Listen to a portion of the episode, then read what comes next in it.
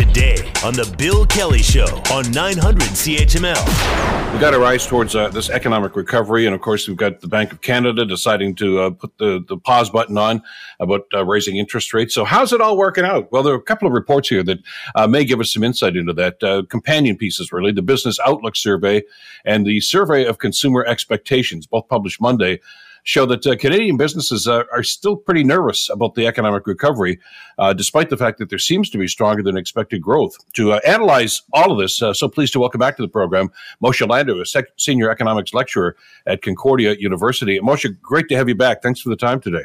Good morning. You told us a couple of weeks ago when we were talking about the, the perspectives about what's going to be happening coming down the road here, uh, that if we keep talking about a recession, we're going to get a recession. And and sixty percent of the uh, respondents to these surveys said they're expecting a small or significant economic decline over the next twelve months. Uh, are, is is that what's happening here? Are we talking ourselves right into this? Yeah, and when they start believing it, they're going to make it happen, right? Because what do you do if you think a recession is going to uh, be coming your way? This is where you start cutting back shifts, or you start reducing production, or you tell your suppliers to hold off on sending you product. And of course, the reality is that when you start cutting production, then GDP is going to decline, and that is going to be a recession. So, uh, is I don't want to say that it's inevitable, then, but I mean, you know, what do we have to do to snap ourselves out of this? Yeah, it, it, it's a finely balanced line, right? You don't want to put your head in the sand either and just continue to pretend that everything's going to be fine, right? So it's, you know, psychology goes some of the way towards determining whether we have a recession or not. But the reality is that, you know, denying it is, is not going to make it avoidable either. So I, I, I think that uh, businesses are, are probably realistic in that they do expect that, yes, an economic slowdown is coming. Uh, I think it's now the extent to which they react to that slowdown. So if they, you know, become drama queens and over overreact, then it can make a, a mild recession bad. But I, I think at this point, they're probably right that something's coming. The other element to this too that I find interesting is you look at some of the uh, the, the, statistics from these two reports uh, and juxtapose that against some of the things that, for instance, the government's telling us about what's going to be happening. You know, they're going to wrestle inflation to the ground, and they expect that maybe even by the end of this year, uh, we could be down to two and a half, three percent inflation. Most of the respondents in these surveys are saying that it's not going to happen. Uh, they're still talking maybe four, four and a half percent, if that. Uh, I, I don't know if they're just being negative about this or maybe more realistic maybe a little bit of both. I, am optimistic, so I, I think that they will get inflation down to to three percent at least by the end of this year. Whether they can get it to two, that's maybe I guess how much of a slowdown we experience. Uh, but you know, there is always going to be a disconnect between.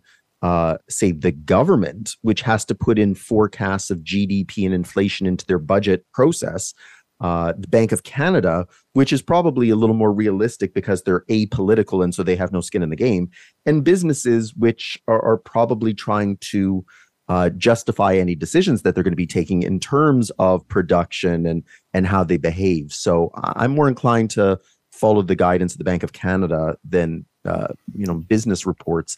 Sometimes too, those questions can be leading in a way uh, that generate certain answers that might not occur uh, with more impartial analysis. Exactly, and and about one third of the consumers that uh, they were polling here uh, said they've already decided to start cutting back this year. Maybe not take a vacation uh, and going to restaurants less often and things of this nature. So uh, you're right. There's got to be an atti- attitudinal change here too. The, the, one piece of good news that jumped out at me though, uh, it looks like employment is up, uh, which was a real concern for an awful lot of sectors of the economy. They couldn't find workers.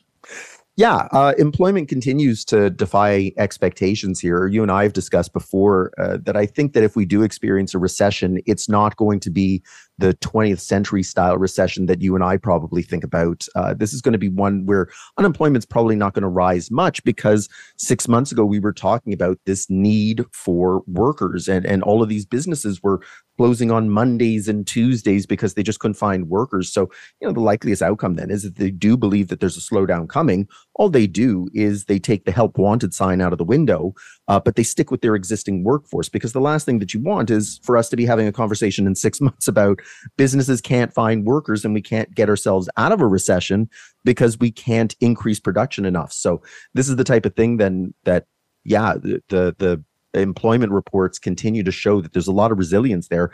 The big issue is, uh, you know, connecting it to inflation. If workers then use that to try and leverage big wage increases, that itself could become inflationary because businesses at some point are going to have to pass some of those costs on. Is that already starting to happen? Uh, because I, I, was under the impression that even though you know employment is increasing, uh, so are wages. Uh, they're talking about 4.7 percent increase in wages, which seems counterproductive to this this battle against inflation, doesn't it? Yeah, it, it it's unfortunate, right? Uh, I, I, think you and I even spoke uh, a year ago, give or take, where uh, the governor of the Bank of Canada had told workers, uh, "Cool your your engines here and don't go crazy asking for big raises." Uh, this was upsetting to workers who were experiencing eight percent inflation at the time. So, yeah, as soon as you get the ability to renegotiate your contract, you're going to go to your employer and say, you know, uh, inflation was at a 40 year high six months ago. Uh, you got to give me a little more than the usual one to 2% that I'm used to getting. And employers probably have to capitulate to some extent. Uh, the problem is, will that be able to sustain itself for the next six months where you can get these four or 5% wage increases? Or will we see that the, the risk of a recession or an actual recession takes some of their bargaining power away from them and, and they do moderate down to two, 3%?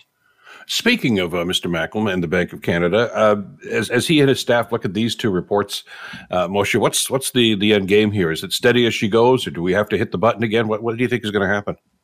Uh, yeah, I can't see that they're going to increase interest rates. Uh, you know, they really still need to wait for those big increases back in the summer of last year to to work their way through the economy, and they haven't fully come through yet. So uh, you know, increasing is probably not in the cards. Decreasing is also not in the cards either. We're not in a recession. We haven't seen uh, any sort of data to suggest that the economy is in trouble. So you'd want to hold on to those arrows uh, for the time being and and take them out of your quiver when you need it. Uh, when we talk about the impact this is having on, on people's uh, daily lives, and, and, and now that we're uh, most of us anyway into tax time, it's about time you open the envelope with your T four slip in it because you've only got a couple of weeks left to file. But you start looking at some of those RRSPs or whatever, and, and this was 2022 was a hell of a year. I mean, a lot of people took a hit on this.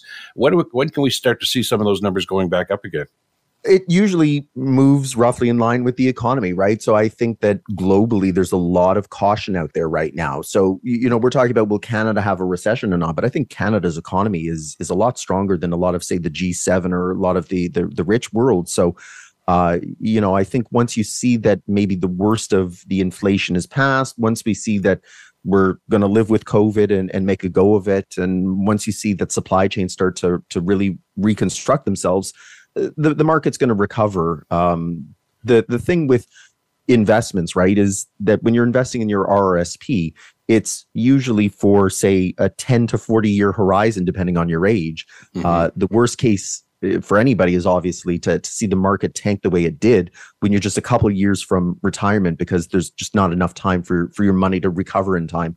Uh, but if you have a long, longer horizon, let's say, uh, this this is just a, a, blip on the screen and, and it'll pass. Moshe Lander at uh, Concordia University. As always, Moshe, thanks so much for this. Really appreciate it. Anytime. Take care.